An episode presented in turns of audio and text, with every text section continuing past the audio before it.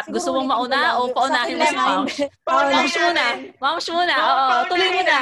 Habang mainit. Habang mainit. Pinagot ko na. May ano siya, na may hugot eh. Oh, ng ko na siya kanina. Oo. Magandang araw sa inyong lahat at welcome sa isa na namang episode ng Media Matters with Ja Eliao. So maraming maraming salamat po sa patuloy niyong pagsuporta sa aking podcast kahit na dadalawa lang kayong nanonood talaga. Joke lang. Dalawa lang pala. So, um, Teka lang, dapat naka-mute yata yung guest natin. Nagre-react na sila. Hindi pa nga sila naka-on-screen. Wag mo na kayo mag-react dyan. So, this is the second episode of my Truth Telling. Nagkwentuhan na sila. Kick off kaya natin to.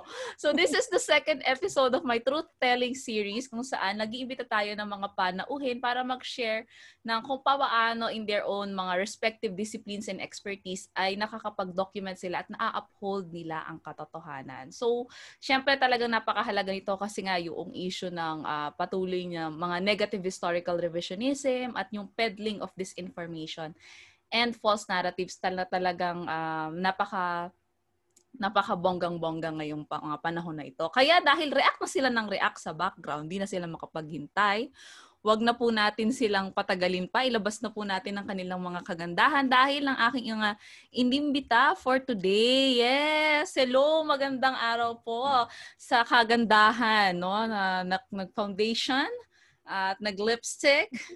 Ah, pero nakalimutan niya ang kanyang kilay. si Kat Cortez ng Davao Today. At Hindi nga ako syempre... nag-make up. Ha? So, Hindi up ako like nag-make this? up. Woke up Oo. like this, wow. At syempre, ang ating ang napaka kapitapitagang Secretary General ng NUJP at former Bulatlat journalist. At syempre, wishing kami na ano, muling ibalik. Ba? Hindi ba Paparinig. ano? Resting lang? Paparinig! Dabat, Dabat Panelo. Hi, moms! Hello. Hello. Taas ng energy nyo. Umagang umaga. Ayan. Uma. Umagang umaga. Yes. Happy Saturday! Ganun ba dapat? Oo, happy Saturday. So, ayan. So, kamusta naman kayo sa inyong mga ano, mga work from home eklat? Work from home at sikat ay parang hindi work from home. Ay, So, hindi. Hindi kamusta? ako work from home. Hindi ako work from home.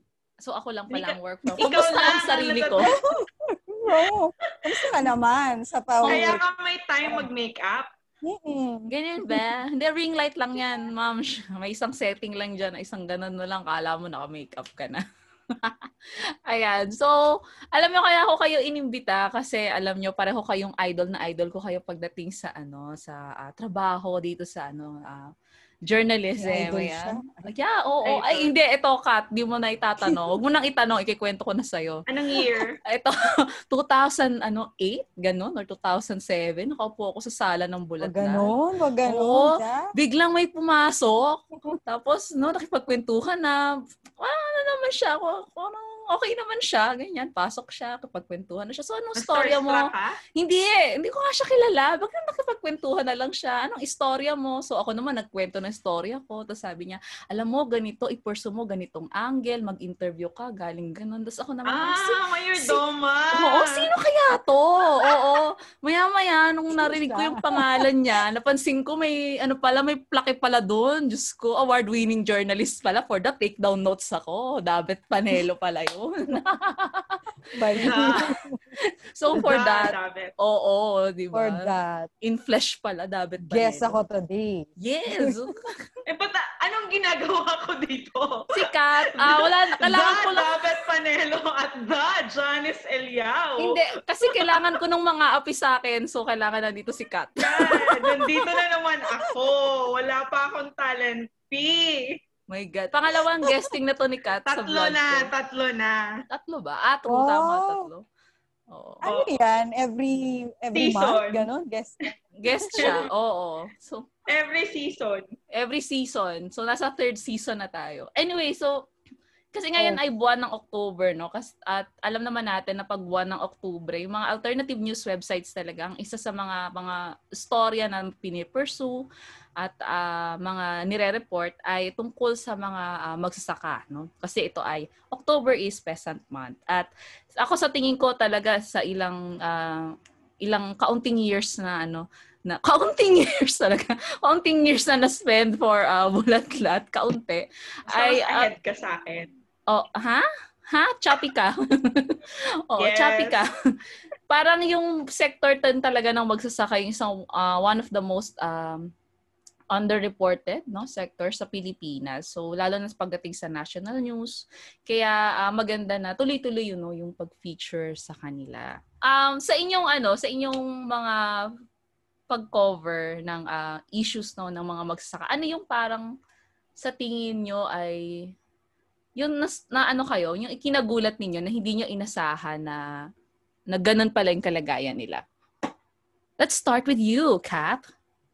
Baka pwedeng mas unahin mo na yung mas maraming experience. No? Doon tayo sa mas maraming Mas marami. experience. Baka kasi mag-copy-paste lang tayo. Okay, mas Hulihin natin siya. Saka mas nauna, di ba? Okay Seniority. okay. Hindi pwedeng, May point ka Ano? naman because I value Diba? your because I value your opinion. Okay, let's go to- should. Let's go to Miss Dabet. Dabet, ano yung parang nung nag-start ka din mag-cover ng ah, ng mga issues ng mga magsasaka? Ano yung parang ikinagulat mo na parang ganito pala to? Parang gano'n. Nung nag-start kasi ako mag ah mag-cover, um, yung kinikita ng magsasaka 950. Luisita to eh, di ba? Actually, yun yung first naman na major na ano, na na-cover ko. Na kung kung ano ha, kung kung agrarian reform yung pinag-uusapan. Um, nagulat. Hindi ako nagulat. Hindi siya nakakagulat. Kasi pag pinag-aaralan mo naman yung yung ano, yung ah, society, um, alam mo naman na uh, pinaka-pinagsasamantalahan. no? Isa sa mga pinaka-pinagsasamantalahang sektor, yung sektor ng mga, ng mga magsasaka.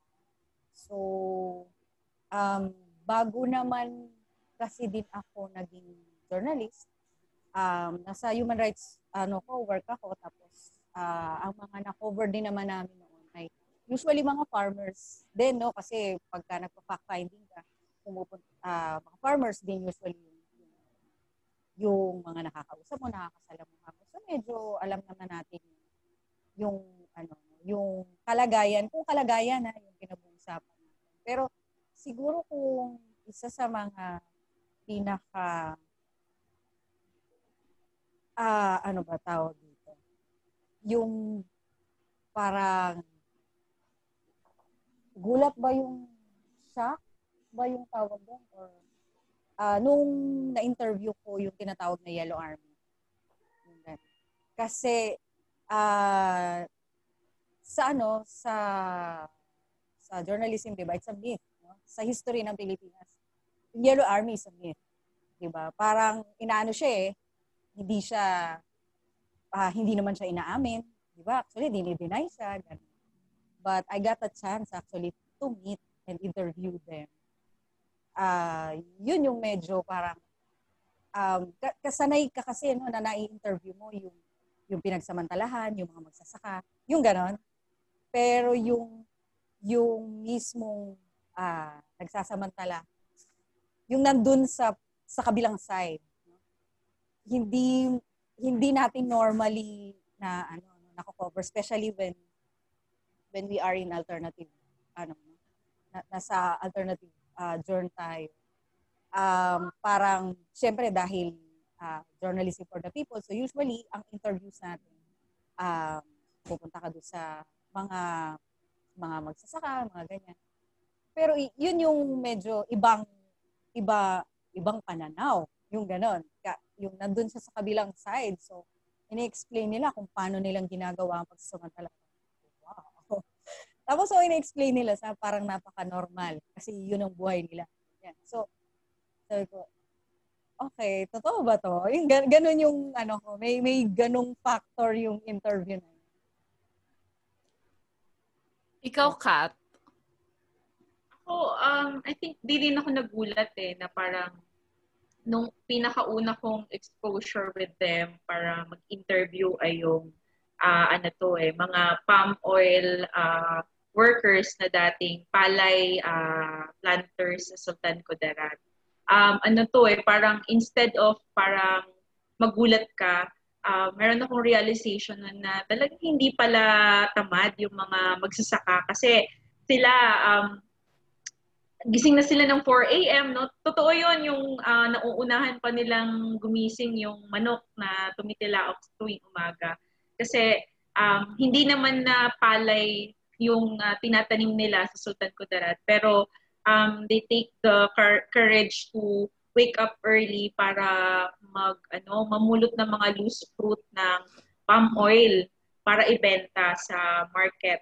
So parang inisip ko um grabe yung ano patience ng mga magsasaka na uh, gumising araw-araw para mabuhay. Pero sa kabilang banda, uh, hindi hindi ano, hindi napapansin yung patience na yun and uh, in fact na-discriminate pa nga eh um, in many levels. Kaya tingin ko parang um, maganda din talagang tutukan yung iba't ibang uri ng mga uh, mag-farmers no sa um, although pare-pareho silang nahihirapan pero iba't iba yung stories nila. Iba yung stories ng mga farm workers sa banana plantation, sa pineapple plantation, sa palay, of course, sa mga sa palayan, um, sa sugarcane iba-iba. Kaya magandang bigyan din sila ng highlight. Yun po. Yun po. Isis ba to? Nagpe-present ka? Yun po. Yun po. Yes po. Oo, yes ang po. mapasama po kasi rito sa vlog ninyo ay isang napakalaking na parbeheyo. Karangalan. Karangalan. No? Karangalan. Karangalan ba? Hindi. Pero ako kasi, Nakakatuwa naman kasi kayo, nag-research na pala kayo bago kayo nag-cover. kasi parang talagang gulantang na gulat. Kaya ito yung unang tanong ko kasi nalala ko talaga parang ano parang masya minsan pagka yung ano ka na yung yung iba yung feeling mo iba yung mundong ginagalawan mo tapos nung pumasok ko sa bulatlat parang talagang ang dami kong parang napapanganga ka talaga na may ganito pa rin pala yung ano kasi parang may feeling ka minsan na parang ah nabasa ko to sa panahon na inaaral namin sa history books yung tungkol sa carp, yung landlessness, ganun ganon. Tapos parang feeling mo, naral mo lang siya sa school tapos biglang pagdating sa totoong buhay ay tuloy-tuloy kasi parang may disconnect eh, 'di ba? Na parang na hindi na siya na, as if hindi na siya nangyayari ngayon, pero talagang kaya medyo gulantang na gulantang ako. And usually nga totoo 'yon yung mga fact finding mission. Doon ka talaga rin nakaka sa back no doon sa uh, nakakakuha ka ng uh, parang preview kung ano yung mga pinagdadaanan nilang uh, yung everyday ano nila. Naalala ko yung isang ano, isang ano ko sa mga isang magsasaka sa Negros. Tinanong ko siya, sabi ko, ito yung tanong ko sa kanya. Um, pagka ho ba nagtanong, nagtanim ako ng isang palay sa ano, sa paso, mapubuhay ho ba yung palay na yon? Tapos umiyak siya sa kakatawa. Tapos iyak talaga siya. Hindi niya ever sinagot yung tanong ko. Ang sinabi niya lang, sino bang matinong tao ang magtatanim ng palay sa paso? So, so parang ano, hindi niya ako sinagot ever. So sana may sumagot ng tanong ko. Pero para kasi magkaiba yung kanilang ano, framework pagdating sa ano, kung ano yung uh, kamulatan nila pagdating sa ano, parang tayo plantita, nasa plantita mode. Sila ay production yon at yun ay uh, ang tawag doon, yun ang kanilang uh, production profession at source of livelihoods. So, yon Actually, uh, actually, dagdag ko lang, no? Uh, Parang, um, isang magandang, ano din, nakatulong sa akin. Kaya proud na proud ako maging gilder. Kasi, nung kapanahunan namin, wow, kapanahunan. kapanahunan. Mga 2000, early, ano, tawag nito? Estimate um, na lang, estimate na lang. Wag na yung exact year. Nakakasakit eh. well, uh, nung, nung nasa guild pa ako, syempre nasa publication ka, kapag ka member ka ng, of course, College Editors Guild of the Philippines, um, what, one of their program talaga is yung basic masses integration. So, at the early stage of my journalism uh, career, career uh, na-expose kami sa ganyan. Of course, di ba, um, bilang hindi naman din taga taga ano taga bukid no na hindi din ako, nung nakita ko din yung kalabaw, na-shock din ako. Pero yeah, malaking tulong yung basic masses integration for you to be able to understand your ano your source. Nakakatakot pala yung kalabaw. Akala ko. Kala mo cute siya. Yes. Alam mo, may kwento rin akong kalabaw tsaka manok at itik pero wag na lang natin pag-usapan. Sige, sa susunod na lang. Pero ano sa tingin niyo yung ano? Kasi nung syempre mas lumalim din yung um, inyong coverage no from doon sa from doon sa inaral nyo siya, yung history ng Pilipinas, inaral ninyo, tapos eventually, mas lumalim din yung pagkakakilala nyo sa mga issues na kinakaharap nila. Ano sa tingin nyo yung ano, yung kalami, kalimitan na parang often misunderstood na issues na kinakaharap ng uh, sector ng magsasaka. Na, sa tingin nyo, uh, hindi masyadong nare-report. Um, particular, of course, sa dominant media. Ganon. Ito si Mamsh, parang marami siyang hugot sa mga ganyan. Siyempre. Uh, 'Di ba? I think yung sinabi yung sinabi ni Kat kanina na ano na yung tamad sila kaya hindi sila umaasenso. Yung mga ganun. Yung ginusto nila yan. Yung, oo, kasi uh, ayaw nilang ayaw nilang iwan yung bukid. Yung gano'n. Uh, nila kasi ay nilang umasenso sa buhay. Parang gano'n. Yung wala namang wala namang asenso sa pagbubukid. Bakit ayaw pa nilang alam, ay, ayaw pa nilang uh, iba na lang mga, yung mga magsasaka kasi dyan sila, ano, eh, yan, yan yung kinabubuhay nila. It's a lifestyle. Yung, uh, tsaka, uh,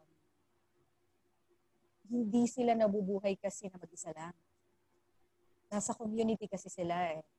So, so yung yung kinabubuhay nila, no, yung, yung pagpo-produce nila, hindi naman yan hindi yan magiging bigas sa ano sa hara sa hapagkainan kung hindi maraming tao yung nagtulong-tulong. 'Di ba? Ganun siya eh, no? Uh, community, kum- komunidad kasi talaga yung uh, kung, kung palaya, kahit na palayan yung pinag-uusapan, tubuhan yung pinag-uusapan, yung gano'n. Pang, pang mass production, saging yan, ano yan, ganyan yan. Ano talaga siya? Uh, yun yung ano eh, yun yung yun yung ginagalawan nila, no? Tapos uh, kung tutuusin, marami yung ano eh, marami yung uh, hindi kasi sila kahit na ganong kasip, kasipag, kasikap nila, yung gano'n. Mm-hmm. Dahil kulang yung suporta sa kanila nung ano, hindi umaasenso eh. Pero yung yield nila, talagang, talagang, uh, well, depende kung ano yan, ano. Depende yan kung, iba-iba din kasi yung klase ng mga magsasaka. Mm-hmm. So, halimbawa, um, kung maliit na magsasaka yan, ganyan, uh, medyo makakapag ano yan, ano, medyo uh, makakapagpaaral yan. Pero, pe, o, o kung meron siyang sarili niyang parsela. Pero kung yan ay nakikibukid, yan ay uh, mga gawang bukid. Ibang ano nun, iba ang iba ang kwento ng uh, buhay nila. At kung paaralin mo at kung pupunta ka talaga sa iba't ibang lugar, mas makikita mo mas marami. Mas marami na ano eh, na ganun yung um, siguro yung isang ano doon talaga uh, isa na matututunan mo sa kanila natutunan ko no, from from uh, my coverages uh, iisipin mo kasi yung pagka pagka ang mga magsasaka uh, hindi yan magugutom di ba mm. ganon hindi sila magugutom no kasi tatanim sila eh tapos kung masipag ka lang uh, pwede kang magtanim ng gulay on the side, di ba? Pwede kang mag-alaga ng manok, ganyan. Uh, ano yun eh, parang dapat hindi ka nagugutom technically kung, kung iisipin mo. Pero kung kasi kung manggagawang bukid ka, tapos nakikitirahan ka dun sa isang parsela ng tapos welduhan ka, yun yung medyo ano sa akin, ano, ay hindi bigas ang inuuwi nila. Kasi pag pinag-aaralan mo yan, di ba, ah, uh, okay, hati kayo, uh, isang sampu sa kanila, isang isang kaban sa iyo ganyan. Pero itong mga nakilala ko kasi halos lahat ng nakilala ko ah uh, sumisweldo. So sabi ko, aba, iba yung ano nila, ano? Iba yung buhay nila. Tapos kahit na gusto nilang magtanim, halimbawa, na madaling sabihin ano na pwede naman sila magtanim sa likod bahay. Pero kung hindi naman sa'yo yung lupa, bawal ka rin na magtanim. Eh. In fact, sisirain, 'di ba? Oo, sisirain. Tapos pag nanguha ka ng pag nanguha ka ng isda minsan or nanguha ka ng kangkong, pwede kang hulihin. Yung ganon, parang yun yung mga yun yung mga uh, natutunan ko na parang uh, ganun yung kalagayan nila, yung hanggang hanggang makakatas sila at mapapakinabangan sila pero sila wala silang uh, halos ano wala silang halos pakinabang. Agree ako dun sa sinabi ni Dabet, yung uh, parang yung yung ano ko din yun eh, parang nung nagumpisa din ako, parang ang hirap din i-reconcile na paano yung nagtatanim Oo. ng pagkain ay nagugutom, 'di ba? Hmm, Tapos yung 'di ba? Parang parang yung, hindi siya ano eh, parang hindi mo siya ma ma-comprehend pa paano hmm. nangyayari 'yon. Tapos yun nga, sabi mo nga pag nag-interview ka, mas nakikilala mo yung pinagdadaanan nila. And hmm. na- nasasagot mo tuloy yung parang paninisi sa kanila, 'di ba? Na parang eh kasi so na debunk mo rin on your own. Eventually, yung mga usual na paninisi na actually nangyayari din kahit sa hanay ng urban poor na yan kasi ginusto niya yung maging mahirap kayo, maging tamad kayo, ganun. Hmm. Pero eventually no na debunk din talaga siya. Sige. Ito sikat. Ano kaya? Ano? Sikat? Sikat ka? Ah. Sikat? Parang ang hirap, ano na, ang hirap mag-share na nung uh, mga Sabi ko sa'yo, mauna ka eh. Kung, kung susunod ka sa isang David Panelo, Yes, na-realize ko. Pero tama. Hindi, di ba? Sa, alam mo kasi, ganito yan. Turo ko lang sa yung mga sta- galawang Janes. Pag may mga bit, may mga pabida tayong kasama, magbida-bida ka kasi pagka siya sumagot, ano pa sasabihin mo? Ganon. Pero actually, oh. maganda din na siya yung mauna kasi parang, oo, oh, oh, ito pa yung sasabihin. Oo. oh, ito pa, Di ba? Kasi, of course, sanay tayo na tayo nagtatanong, di ba, sa mga press con and all. Ngayon, ikaw yung tatanungin, tapos bigla-bigla, oh my God, bakit ka nagtatanong? So, mas magiging yung tanong niya. Ano mas magiging mabait na kayo sa mga source nyo. Oh. Hindi naman, pero... Oh, grabe. I'm yeah. always nice. Kahit kay Noy Noy Aquino, nice ako, ha? Ay! Hindi ko kaya yan. oh, ikaw, Kat. Pero, pero yeah, so, ako tingin ko yung misunderstood no na parang perception sa farmers is that um, ako example um, sa personal experience ko, lumaki kasi ako sa isang uh, working and professional uh, family, no? So, hin- wala sa pamilya namin yung involved talaga sa pagsasaka. So, yung mga uh, relatives ko, na- naririnig ko sila na, o kapag ka hindi ka nag-aral ng maayos, kapag matigas ang ulo mo, anong at saan ka pupulutin? Ano, magtatanim ka na lang ng palay, ganyan, ganyan. So parang nung um buti nga sa'yo magtanim ng palay eh. Sa akin sa kangkungan agad ako nadali ng nanay ko. Wala kasi kangkungan doon sa amin. Pero yeah, ano siya parang hindi pala ganun yun, no? Ang mga magsasaka, um, based on my experience, sila din naman, they strive hard talaga every day para i-send yung kanilang mga anak sa school, no?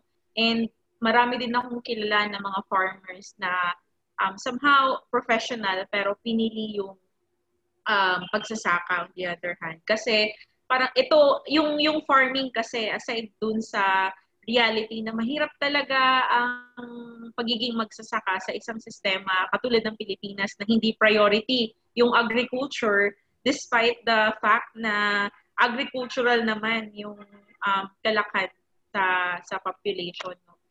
Um, pinili nilang maging farmer kasi part ito ng kanilang life. No? Um, uh, they wanted to send their children to school, hindi para um, ilayo yung buhay ng kanilang mga anak doon sa kinalakhan nilang pagsasaka, kundi para mas um, ma-advance lang yung kanilang um, pamumuhay. Um, think ko misunderstood yun na panakot sa mga bata, no, na kapag hindi ka nag-aral ng mabuti, um, magiging magsasaka ka na or maghihirap ka na. Kasi um, ito yung kadahilanan kung bakit uh, hanggang ngayon, um, backward pa rin yung system ng pagsasaka sa bansa. Uh, ano to eh, systemic siya eh, mula dun sa um, of course, the government, hindi niya priority yung agriculture na i-develop. Um, papunta dun sa kultura ng bawat isang Pilipino na um, discriminately uh, tingin nila sa mga magsasaka isang mababang uri ng lipunan na hindi dapat tularan ng sino mang kabataan. So I think yun yung uh, ano ko lang, uh, parang reservation ko towards uh, kung paano tignan yung mga magsasaka in general. Ang ano din, ah. no, parang ano, uh, para din sila din yung last line ng ano natin, economic mm. ano. Kasi alala mo pag nandito sa Maynila, pagka nag-iisip ka, uwi na lang kaya ako sa probinsya. At least sa probinsya, uh, magtanim ka ng ganito, meron kang aanihin, 'di ba? Pagka yung mga urban ah. poor dito sa Maynila, ganun. Pero actually pag sila na yung nandoon, sila yung wala na ring aatrasan, 'di ba? Kasi sila na yung parang ano eh, parang sila na talaga yung sa dulo noong uh, ating economic system na parang at least kung nasa ibang nagkatrabaho ka, feeling mo may uuwi ang kang probinsya na pwede kang uh, pwede kang makapagtanim, no? Pwede kang makapagtrabaho bilang isang uh, farm worker. Pero sila, wala na talaga silang atrasan. Kaya yun na talaga yung pag-uumpisahan nila para um, i-build din yung kanilang ano no, kanilang buhay. At hindi tama si Kat, dapat hindi ginagawang panakot ang pagiging magsasaka. Actually, napaka-profitable niyang kung tutuusin, napaka-profitable niyang industry kung talagang seseryosohin yung ano 'di ba, yung agriculture industry. Eh wala puro budget cuts. Anyway. Although, yes. although ano 'yan ah, um sa ngayon kasi nagiging profitable ka kung meron kang tinatawag na yung mga luxury farming, mm. yung organic farming eme, yung mga ganyan. Yung mga or yung mga nagtit yung mga nagtitinda halimbawa lalo na sa ngayon ng mga mga ornamental na ano, ornamental mm. na plants. So yun kasi may puhunan yun eh. Uh-oh. Parang anuhin lang natin, linawin lang no? na na meron talagang mga nagiging successful halimbawa na mga nag-organic farming sa Tagaytay. Marami yan. Di ba? Um, sa Baguio, meron ding mga, ah, cash ano, crops, di ba? Silang resto, meron sila. Yes, mga ganyan. Pero, ano lang yun na very small percentage of the agricultural ano agricultural community. Okay. Alakan pa rin, oo, ay talagang uh, nandun pa rin sila dun sa sa isang backward at ano? uh, backward at um, stress lang natin ano wala kasing ano sa kanila walang suporta or kulang kulang na kulang yung suporta na dapat ibinibigay. Halimbawa simpleng patubig yung ganyan yung yung yung mga ganun na na mga projects. But 'di ba alam naman natin na kasama yan sa budget. Yung mga ganon kasi yan yung mga stories na na nahahalukay mo eh pagka nagpupunta ka sa ano. Pagka nag pagka medyo tumira ka ng isang linggo sa isang farming community at nahalughog mo na at nakausap mo na yung mga kapitbahayan. Napakarami mo. Parang pag-uwi mo, pag-uwi mo, magba-branch out na talaga yung stories mo eh, 'di ba? Ang dami-daming mga ano um paano paano na convert ito, um, saan ba nagdaan, yung mga ganyan. So, so sa Pilipinas, ganito ba? Ganyan. So marami na pala nako-convert. So actually, marami din na mga farmers no, na dahil nalulure sila into converting na lang their their their farm lots. Na ibenta na lang nila para at least makabili na makabili ng laptop si anak. Di ba? Or para mapag-aral, mapag-college natin siya at para maiba yung buhay. Um, na ginigive up na lang nila yung ano, ginigive up na lang nila yung kanilang mga lupa. lupa. Pero maliit na ano din yun ha, maliit na uh, medyo mas maliit na porsyento din yun. Kumpara din dun sa tinatawag natin ng mga yung marami ngayon, yung manggagawang Kaya all dagdag Sige. Yun, yun talaga. Iba oh. yung iba naman din yung kwento nila kaya ko binabanggit kanina iba-ibang classification, categories. May mayaman Parang dagdag din, dagdag din Ate Dubs, no? Para sa experience ko din um, somewhere in South Cotabato, Sultan Kudarat area. Um, wala akong narinig sa mga magsasaka na gumanda yung kanilang kalagayan.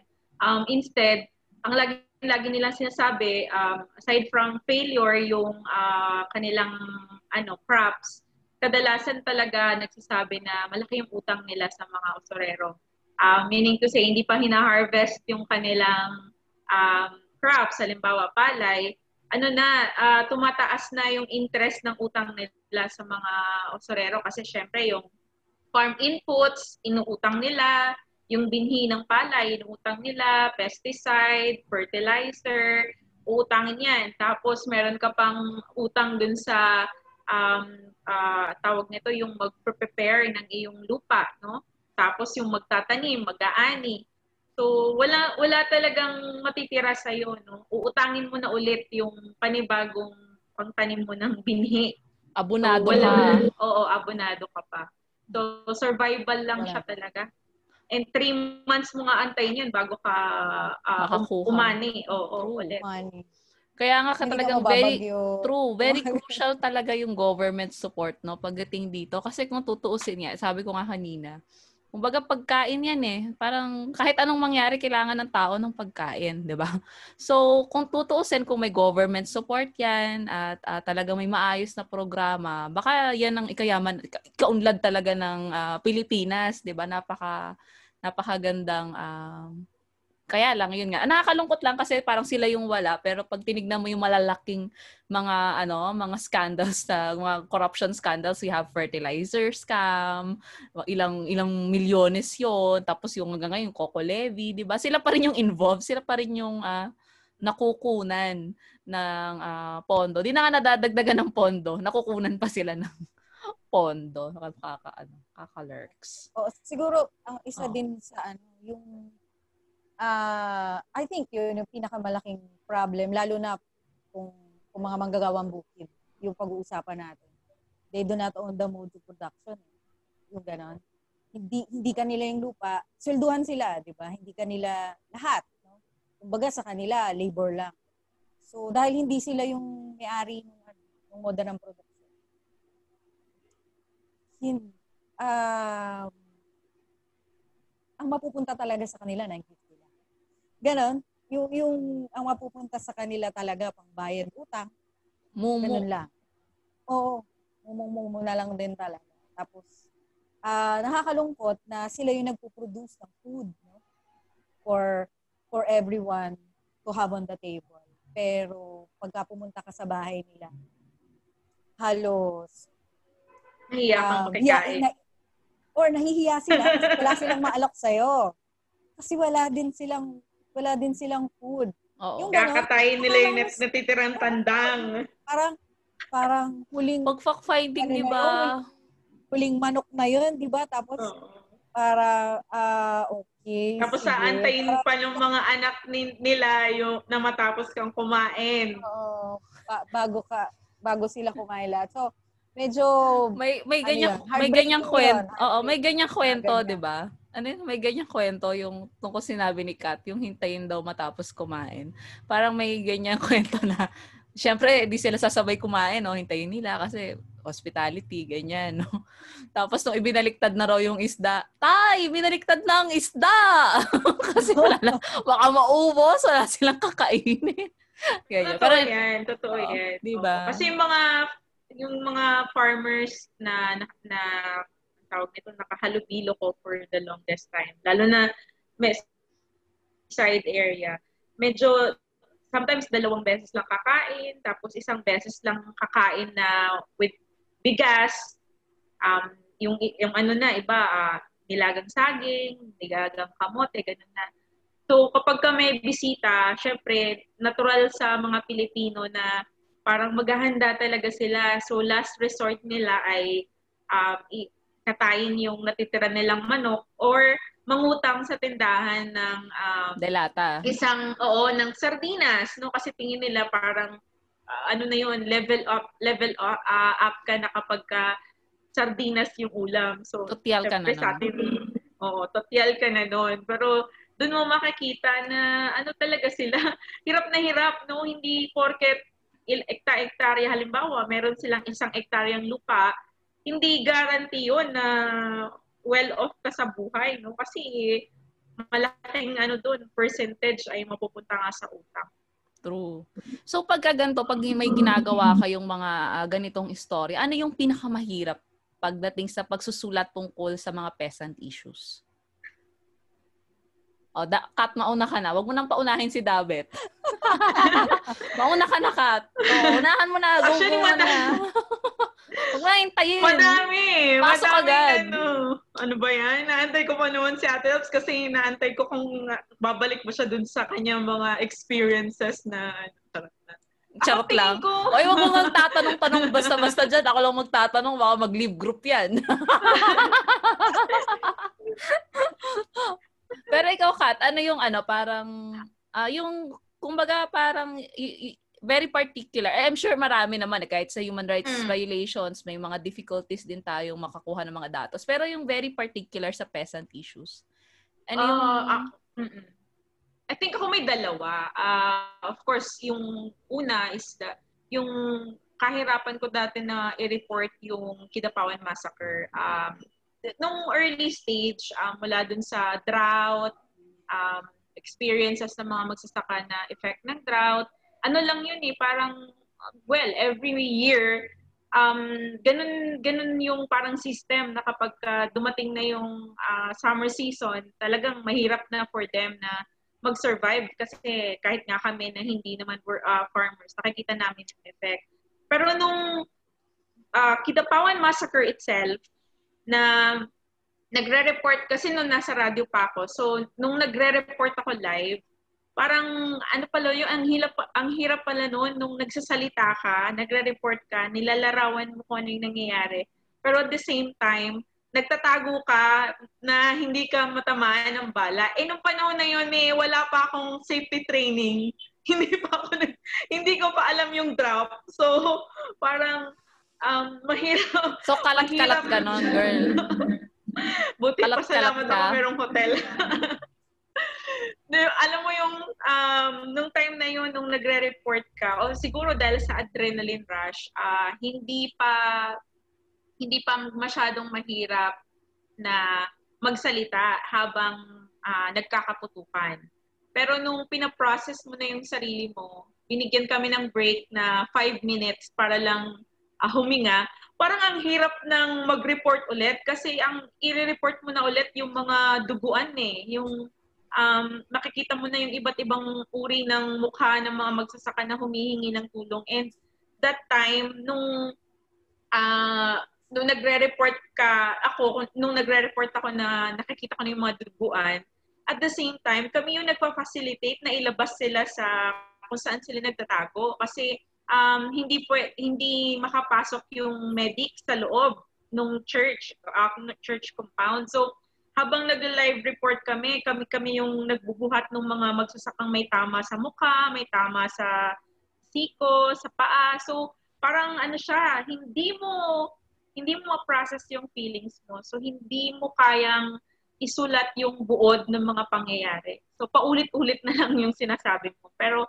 um, tingin ko, um, maganda din siyang balikan eh. For, of course, for journalist na uh, reporting yung well, sectoral issue and human rights, maganda din siyang balikan na experience. Second, siguro yung ano, um, effect din ng mga sa farmers ng ano, Bagyong Pablo. Iba din din yung uh, ano nun eh, uh, iba din yung naging effect sa akin.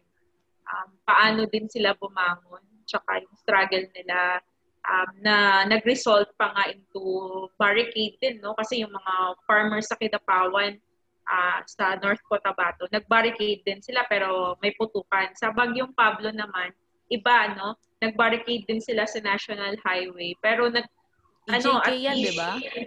Ah, hindi. Bagyong Pablo uh, farmers, nung pin- pinakaunang barikada nila na binigyan sila ng around 20,000 sacks of rice ng uh, local government. Di ba yun yung may sa... EJK, si ano, Yes, tag, oo. Christina Jose? Tama ba? Christina Jose. So, ano yun, mahabang mahabang uh, struggle sa sa part nila. Dumating pa sila sa Davao, nag-camp out, nag-camp out sila sa DSWD.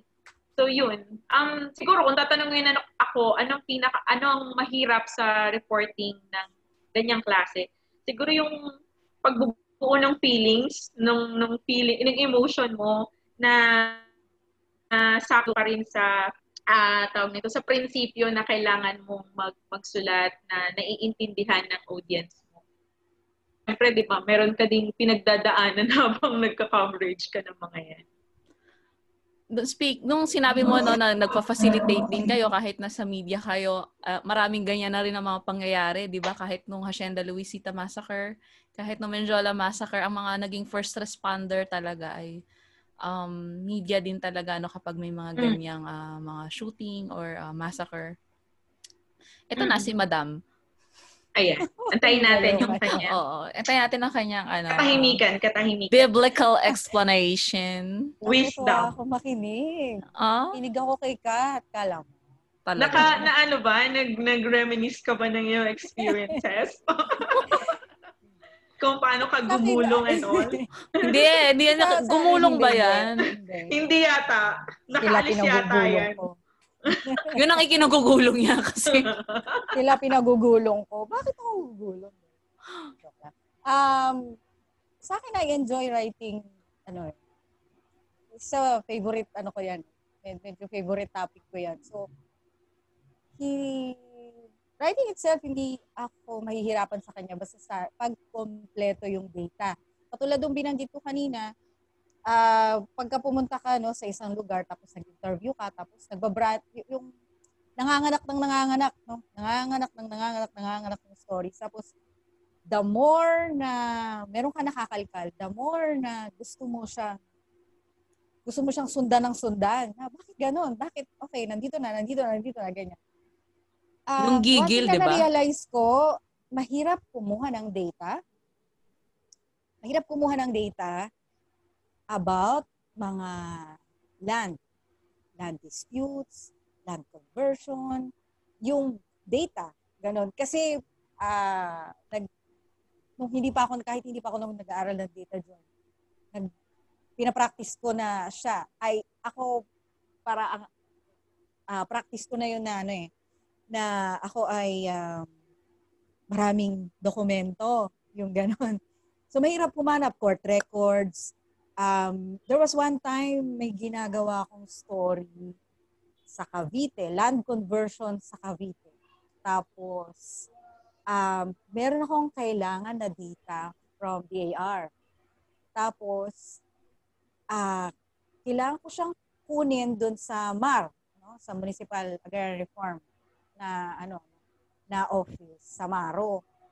So, pumunta ako sa munisipyo, pumunta ako sa ganito, pumunta ako sa ganyan. Tapos, walang makapagturo sa akin kung nasa ng maro.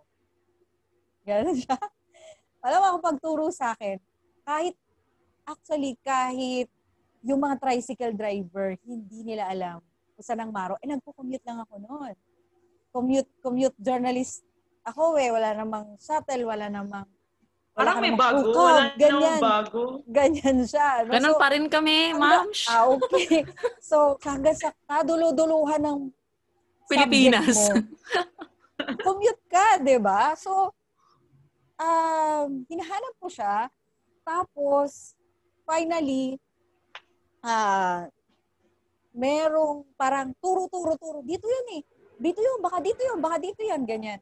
So, finally, parang may nakapagturo sa akin kasi may kilala siya na doon nag-work. So isang tricycle driver na parang dito nagtatrabaho yung kamag-anak, whatever, may, may kamag-anak, ganyan. So, baka parang dito yun. Tapos pumasok kami sa isang eskinita. Ta, uh, wala siya sa highway. Yung ganon. Imagine, no? Isang government office na kailangan mong hanapin sa kasulok-sulukan ng Cavite. At pagpasok ko na gano'n, sabi ko, eh, paano ko naman to makikita? yung gano'n yung, ano ko, sa realization ko, talagang hindi na nagpa-function ang Maro. Or very minimal na yung function ng Maro dito sa lugar na ito. Dahil ni wala ngang may alam kung saan siya. Yung gano'n. So, ganong klase ng mga details. So, tapos syempre, paghihingi ka ng mga uh, mga papeles dun sa sa mga engineer, yung mga, Ah. kasi sila yung nag-approve ng conversion, di ba, doon sa engineering department. So pupunta ka doon, magle-letter ka, pipirmahan ni ganito, pipirmahan ni ganyan bago ka bigyan ng sulat. Yung data collection. Kasi very scarce, no? Or talagang papa, sobrang hirap, alam naman natin yun, na kumuha ng data from government offices. Tapos Office. yung ginagawa mong story, dyan mo naman talaga kukuhanin yung stories. Tapos, syempre, pag pagtatagni-tagniin mo pa sila, hindi hindi mo naman, kumbaga, ah, Walang executive summary hindi, nung binigay wala. sa'yo. Wala, walang ganon. Wala namang magpapaliwanag sa'yo. Di ba? So, there was one time na yung ginagawa ko yung land conversion na yan. Ah, yung isang kwarto that I shared with with uh, one of the staff of Bulada before, si Angie. She had to leave the room. Ah, nag-share kami no ng ano, no, nag-share kami no ng apartment. She had to leave the room kasi yung mga papel ko nakakalat sa isang kwarto na ah, hindi naman siya nakakalat. Parang parang ito yung ganito, ito yung ganyan. So, nilalapag-lapag ko siya na ganyan. Tapos, dinadaganan So, ko sa mga inangkin bato. mo para yung hindi kwarto. lumipad. Oo, as in, ganun kadami. Tapos, babasahin mo siya lahat. And you, you have to understand, ha? Kailangan mo siyang basahin. Pag ang court record ay ganito kapal, kailangan mo siyang basahin. Lahat. Kasi baka may mamiss ka dun sa dun sa ah, sinabi nung abogado, bakit ba kinonvert? Yung mga ganyan. So yung details, ano siya, no? Hindi siya, hindi siya kasi reporting on farmers, reporting on agrarian reform. It's not going to the bukid, you know, and, you know, having putik-putik everywhere. And interviewing the farmers. pisaw in the It's not putik. that. It's not that. Research. Diba? Para siya, para mo siya maintindihan ikaw as a journalist because kailangan, kailangan convince ka din dun sa, talaga ba kasing, yung ganon, talaga ba kasi mga kasalanan mo naman, yung, di ba, kailangan Baka naman talagang eh. binenta mo. Talaga namang, hindi ka naman nahirapan siguro, yung ganon ba? So, hindi, kailangan you have to contradict yourself eh.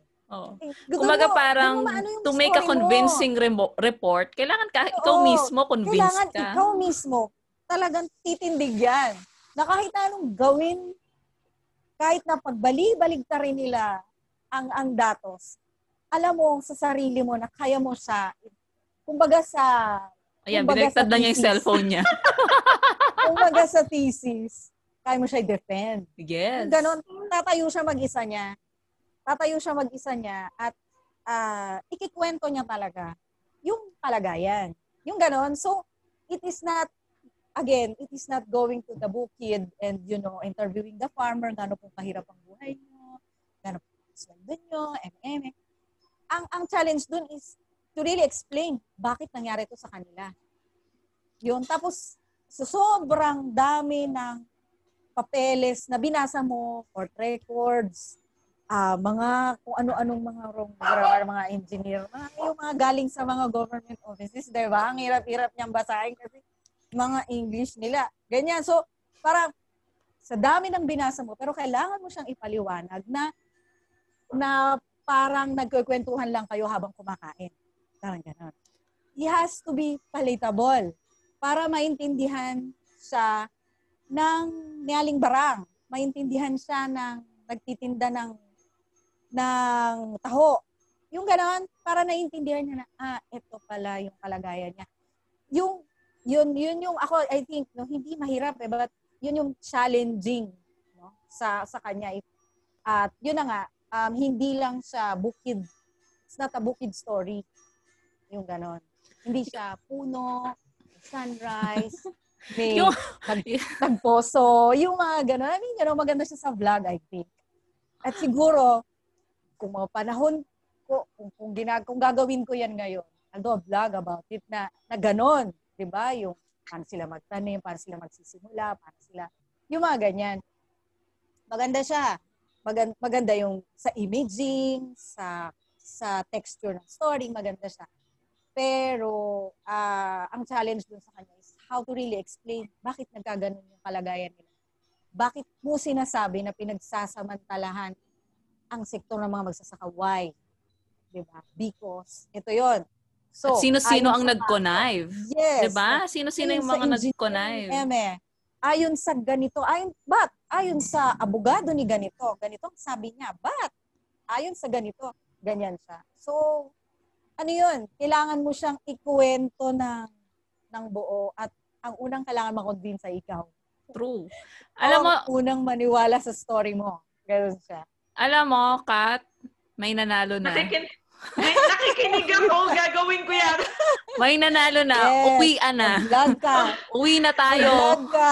Hindi naman mag-vlog, pero yan, nakikinig ako sa wisdom. Kasi, syempre, di ba, baka in the future, sa atin, sana lang Alam- walang alam makinig. niyo kahit kahit sa mga kahit sa mga estudyante kahit kahit dun sa dati kahit nung nasa bu and you know you don't learn it overnight eh you don't learn it the first time actually pero yung matututunan mo siya ha, pag talagang eager ka na malaman yung katotohanan ng storya nila yun dapat yung hindi mawawala sa iyo eh as a journalist actually hanggang ngayon hanggang ngayon parang may mga maiisip ka pa na paano kaya pag ganito? Paano kaya pag ganun? So, so alam mo yon hindi, yung learning, ah yung, ah yung learning palaging, palagi dapat na, nag, na nandyan, palagi mo kinikrave. Na, at lagi mo dapat naiintindihan, in, gusto mo intindihin for yourself also. Diba? Oo. Para sa sarili mo din, para naiintindihan mo din siya. Hindi para, kasi kailangan ko ng three articles this week eh. So, kailangan ko talaga siyang tapusin. Oo.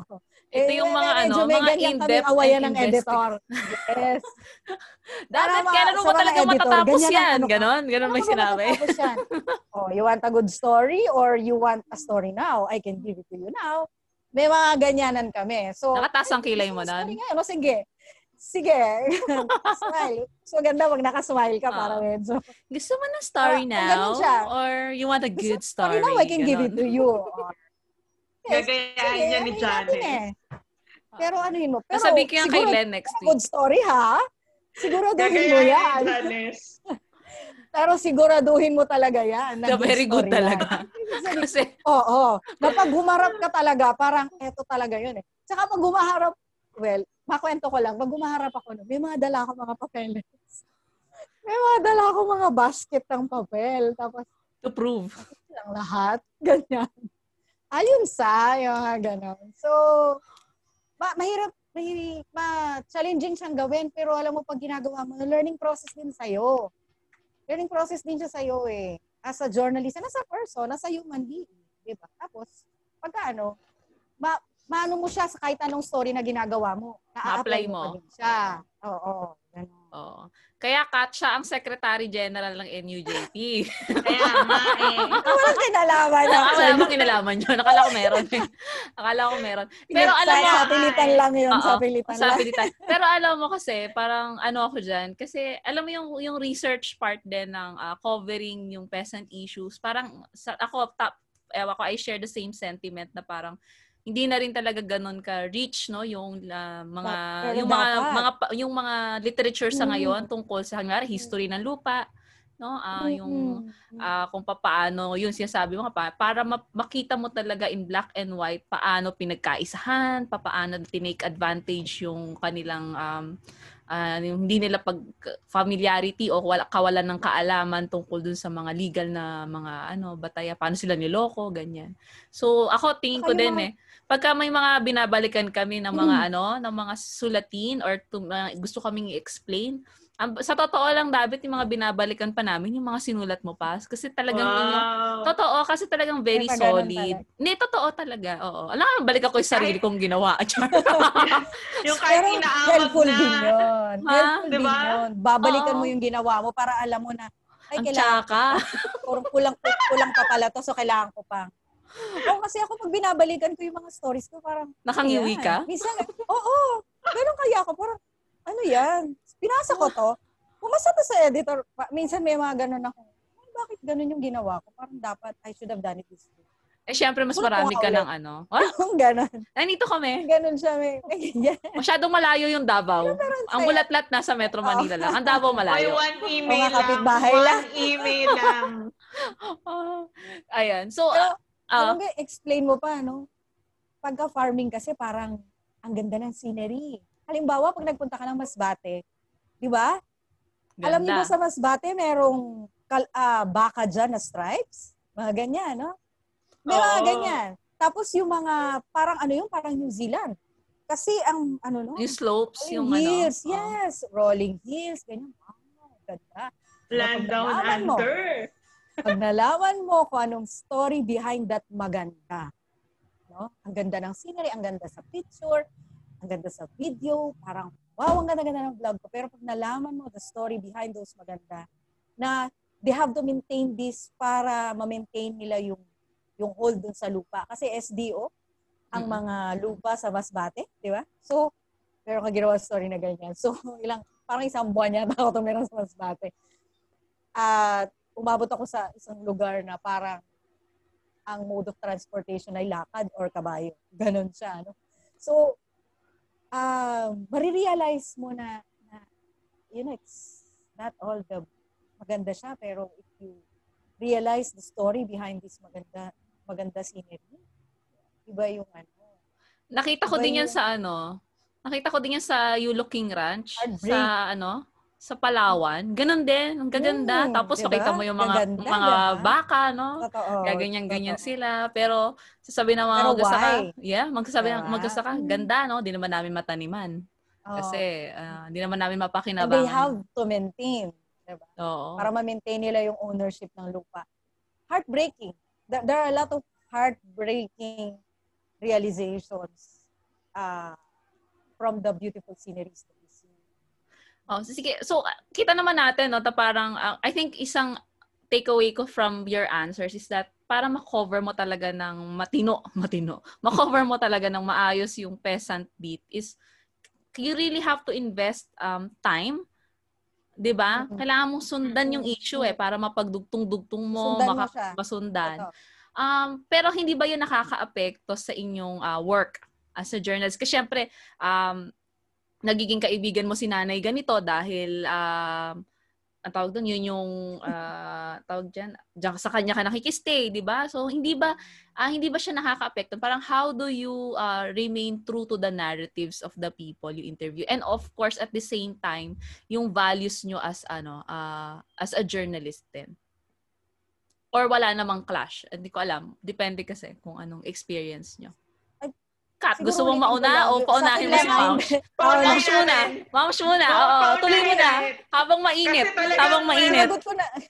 may ano siya eh. May hugot eh. Oh, sinagot ko na siya kanina.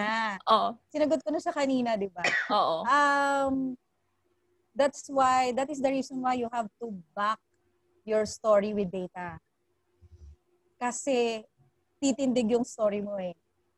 Pag may datos ka at ito yung datos ng gobyerno. Yung gobyerno mismo nagsabi ganito siya. So pag sinabi siya ng magsasaka, may tutungtungan siya. Di ba? Mm. Bakit 950 lang ang aking ang natitira sa sweldo ko? Bakit? Kasi ganito. So, ayun siya. Kaya kailangan, kaya nga, kaya sinabi ko nga kanina, it's not just a bukid story. It's not a scenery story. It's not a putik-putik story that you have to to Bayodapala and all. It's not that kind of a story. Kailangan mo siya i-research para backed by data. So, Grabe yung pag-take down notes ni diba? Kato. Nagka-take down notes si Kat. Eh. Nararamdaman ko, gumagalaw yung ano, uh, gumagalaw yung kamay. I have to take the, I have to back it down, back it up with data. I have to research. yeah. Ganun siya. Ilang beses kang umiyak sa sa lamay ng mga pinatay ng mga I mean, you know, countless times. Di ba? Um, ilang beses kang dadalo sa kanina in-interview mo lang. Halimbawa, si Congressman Laderas, ako I always tell this story. Pagkatapos ni Congressman Laderas, ipa-interview sa akin yung Yellow Army, the day after na na-interview ko yung Yellow Army, na siya yung nag-arrange no, ng aking interview. The day after, he was killed. At pinatay siya pagkahatid niya sa akin sa bus terminal. Actually, naaya pa niya ako mag-lunch.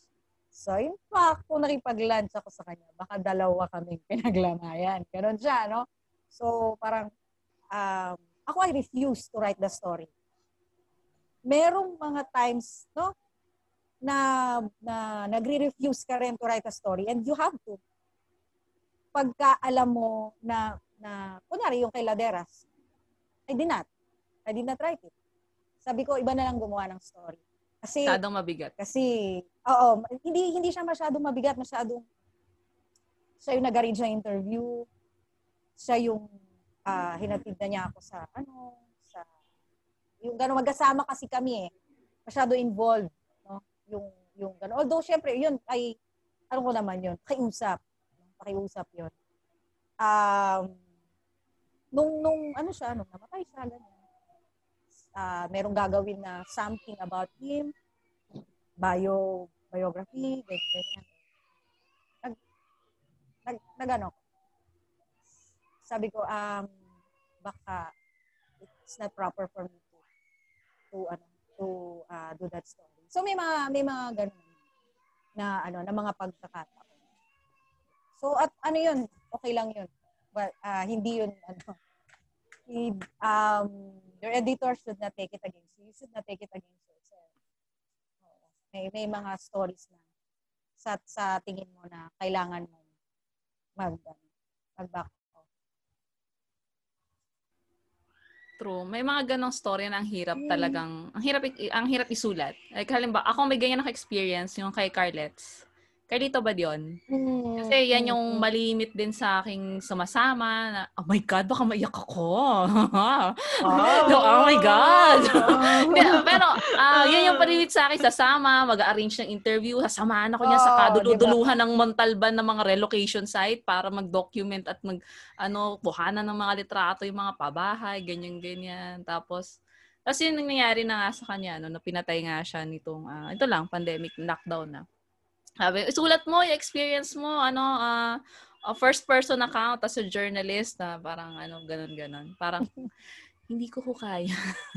Sorry, uh, hindi ko talaga kaya. Ilang beses ko in-attempt, hindi ko talaga na kaya. So, ginawa ko na lang, pinost ko na lang yung yung account ng isang ano, isang uh, media ano din, nasa media liaison ng kadamay. Michael, yun na lang repost namin, hindi ko talaga kayang bigyan ng ano, parang first person account ng pagpapatotoo kung ano yung kanyang uh, tawag yan, commitment no doon sa ano sa kanyang trabaho. May mga ganun talagang mga storya na hirap.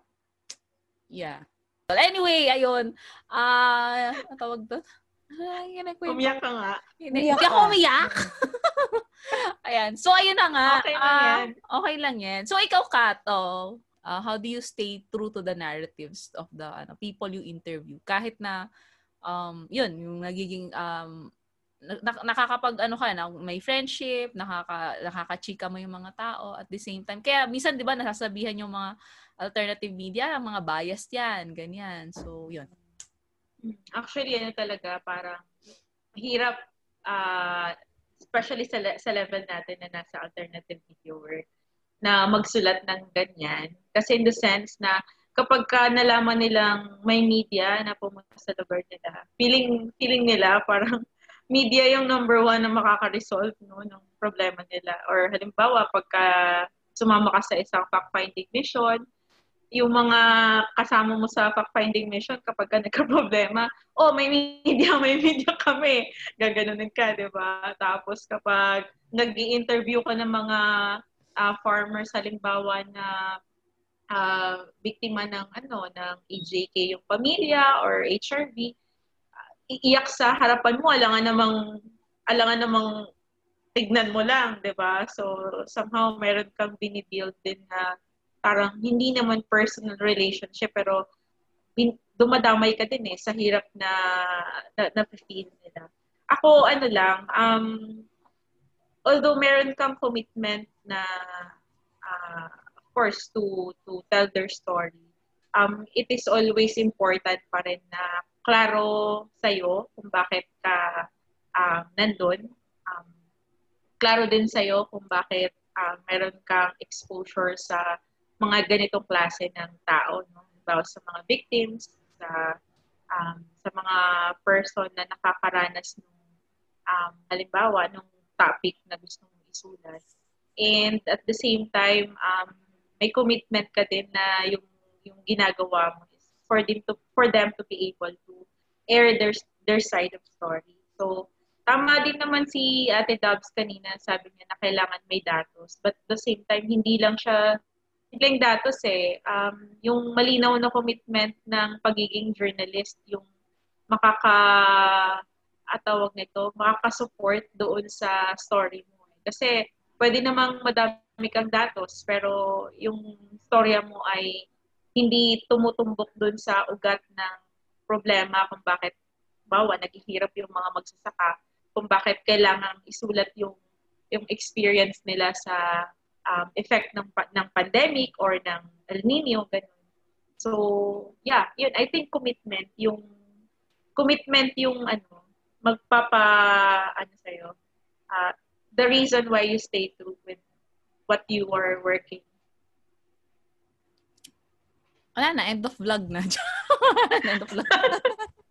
Wala na ako nasabi. Dami yung sinabi eh. Hindi, pero ako pag isa inisip ko, eh, parang, eh, biased kayo, ganyan-ganyan. Parang kaila, parang kailangan ko ba talagang ihiwalay no yung sarili ko na naaapektuhan sa mga story ang sinusulat ko tsaka yung actual na mga akda na uh, sinusulat ko din. Minsan ako sa akin parang it helps din na um, na, naapektuhan ka pa rin kasi parang it, it means na uh, may meron ka pa ring drive, 'di ba? Uh, nag, minsan doon ka humuhugot din ng drive para uh, makakuha pa ng mas mara- katulad doon eh, kung ikaw ba naman eh, bigyan ng napakaraming uh, dokumento, parang saan ka huhugot din ng ano gigil para gawin yung lahat ng yon, 'di ba? Bukod sa kinukulit ka na ng editor mo, kaya kinakatok ka na ni Len every ano, nandiyan na ba? Nasabit mo na ba? O check ko na Ate ba Len, no? Oh, 'di ba? Parang gano'n. Para saan ka rin kukuha ng gigil, 'di ba? So parang sa akin parang oh, parang kailangan mo din ng ganong klase ng ano, parang panggigil sa iyo para ano. So minsan talagang ano, it hurts talaga. It really hurts.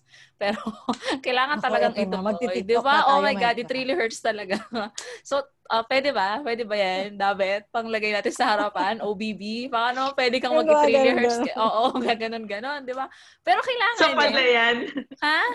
Oo, ganon. So pala yan. Oo, siya pala yan. Ganyan so, pala. True. So, parang yan. kailangan din talaga ng ganong uh, gigil, no? Para, ano. And, yun, sabi nga ni Kat, parang kahit naman meron ka rin ganon datos, kailangan ako sa tingin ko kailangan pa rin nung ano nung uh, human human side no noon din sa story para din maging relatable especially you know for people na yun katulad ko katulad di nating tatlo actually na ewan ko si David pero uh, si da, si Kat sinabi niya kanina na uh, yung wala rin namang talagang background sa farming hindi familiar so para maging relatable din siya. Kasi may mga universal themes naman sa buhay natin na lahat tayo ay makaka-relate, 'di ba, at some point. So parang in that way magiging relatable yung plight no ng isang magsasaka from Nueva Ecija, Tarlac o or um, Cotabato kung saan mang uh, magsasaka yun. So yun.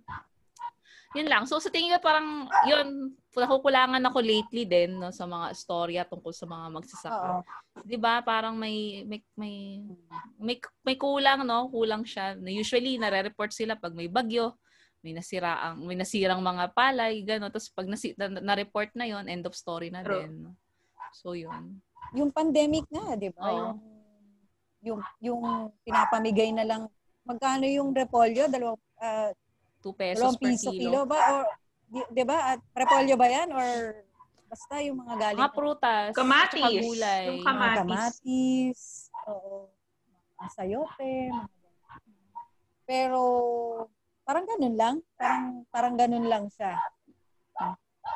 Ganun lang siya kinuwento. So, yun na yun. Lang. Pero, uh, Tsaka parang, kulang ng paliwanag.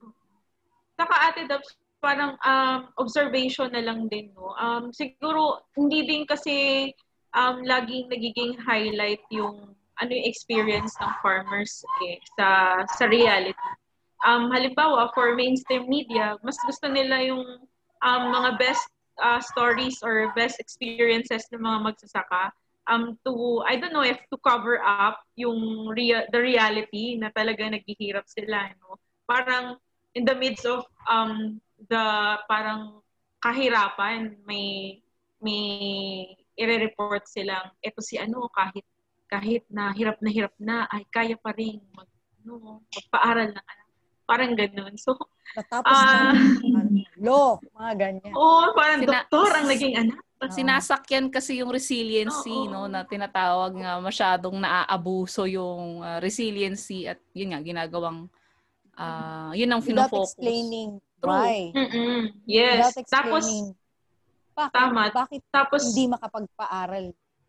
Ganun. True. And then at the same time, yung yung image naman na pinoportray nila ah doon sa kung ano yung magsasaka, iba din, no? Kaya ah, tingin parang ano ba, ah, kailangan talaga isang malaking challenge for us to also of course um laging ikwento yung ano, story nila kahit mahirap pumunta sa kanila kahit ilang beses kang matumba sa habal-habal, hindi ka marunong sumakay ng kabayo, ah, mag-Spider-Man ka, papunta sa kanila, or mag-slide-slide. Malaking challenge pa rin talaga. Di ba, Ja? Ayoko na, ayoko nang balikan ng mga Yung mga pagkakataong. 8 pa 8 hours na nagla Maganda, maganda dyan. maganda yung, magkasama ba tayo sa fact finding na yun? Yung Hindi gumulong ko ako. alam. Secret. Eto, gumulong ako. Gumulong ako. Pag gulong ko, siguro mga tatlong gulong. As in, tatlong gulong. Pag tayo kong gano'n, nadulas ulit ako. Pabalik naman. So, sabi nila, okay naman yan. At least balance na yung katawan mo. Paharap tsaka Diba? patalikod. Oo, ganyan nga. Mahirap, pero dahil yun, dahil sa commitment natin na kailangan nating siyang isulat, we endure such kind of ano uh, hardships, char. ano mo, nakakayak naman. Pero yeah, totoo yun. Ayan, ano ba tong episode na to? Maraming umiiyak. Eto na nga, last Hindi, question. ikaw lang. Oh, last question na. Ikaw lang ang umiyak. Ikaw Yeah. lang. Ano ba? Hindi ako umiyak. Misty eyes. Eto, last question siguro po. Eh, pero to this for Dabet. Ah, kasi ngayon, ah, Bakit ako? Last question ako. last question for. Siyempre. Burning question to, Dabet. No? Burning talaga. Yes, burning question. It might make you leave the group. akin. It might make you leave the group. Ano kaya tong question na to? Ang tanong ko, ilang mask Kailan ba, ka next? ito, ilang mask ba talaga ang, ang ano, binibenta ng NUJP? Baka naman sampu Oy, lang yan, kaya ako laging eh. sold out, ha? Baka naman pa sampu-sampu lang yung labas mo. Hindi umabot ng sold out na Mindanao. Uy, Hindi. grabe ka. First time, Baka first lima time lang na yan. ano ha, na may Kaya itininda ang umorder si- NUJP na na-sold out. Usually, usually, dahil wala nang bumibili, pinapamigay na lang namin. Pero ngayon, Ngayon, bongga, di ba? Kasi naisip ko, baka naman kaya na-sold out dahil ang daming in-order ni? Nonoy. Nakita ko, ang daming in-order ni Nonoy, kaya nang pala na-sold out, sampung piraso. Oh, Hanggang Visayas lang. lang. Lima umabot yun? Mindanao. true. Ayan, burning nga. Ano na siya So, ulit ilan ha? talaga? Ilan talaga Available na, nyo? available na siya sa Shopee at saka sa Lazada. Ah, this, ka- alam ko today, starting today. So, Kahapon daw ah, sold out. maglalabas ng Sold out 250, 250 sa Shopee, tsaka 250 sa Lazada. Sold Uli, out ah, this na. weekend ah. Ano na ba Ah. ngayon? Saturday pa lang eh. Saturday. Ah, Oo, kanina pa lang ay nilabas yun dapat. Supposedly. Okay, So. So for the for this weekend we have mga 500 in the market, 500 masks. Taray ni ma'am. So sabihin nyo lang kung magpapagawa tayo ulit. Max. Saks, saks, saks. nananawagan po kami sa mga hindi pa nakakabili. Nasa Shopee po at Lazada, 150 Grabe. lang. Murang-mura, 150. Ayaw nyo sa akin Ah, maniwala maraming- that ginawa nyo 300 eh. No, gusto talaga natin maging affordable sa para Business mabi- minded. mabilis siyang ano. Ano 'yan? Anong tawag dito? Ah, negosyong in check ang tawag doon. Dutong. Konti kita pero madaming Lugaw. benta. Ganon. Oo, why not? Lugaw naman. Lugaw. Lugaw. O siya, maraming maraming salamat po sa inyong lahat. Sa inyong dalawa, Kat Thank and you. David. And Thank, thank, you. you. Dahil pinaanuhan nyo ako, Salamat. ata doon, um, pinagbigyan nyo Uwian ako. Uwian na, no? Kahit na, ano, Hindi na makakaulit. oh my God. Yay. Meron pa naman tong part 2 at part 3, pero ah, for now yan muna dahil, ano, Ah, again, maraming maraming salamat po sa lahat thank ng you. Thank you, Kat. Thank you, Dabet. Alam ko, Thank napaka-busy you. nilang pareho, pero pinaunlakan nila tayo sa Media Matters. So again, para po sa mga nanonood ng content ng Media Matters sa Spotify and Facebook, uh, please feel free to share our content sa inyong mga uh, social media accounts para patuloy tayong dumami. Guys! So, um, yun lang. Bye! Bye! Bye!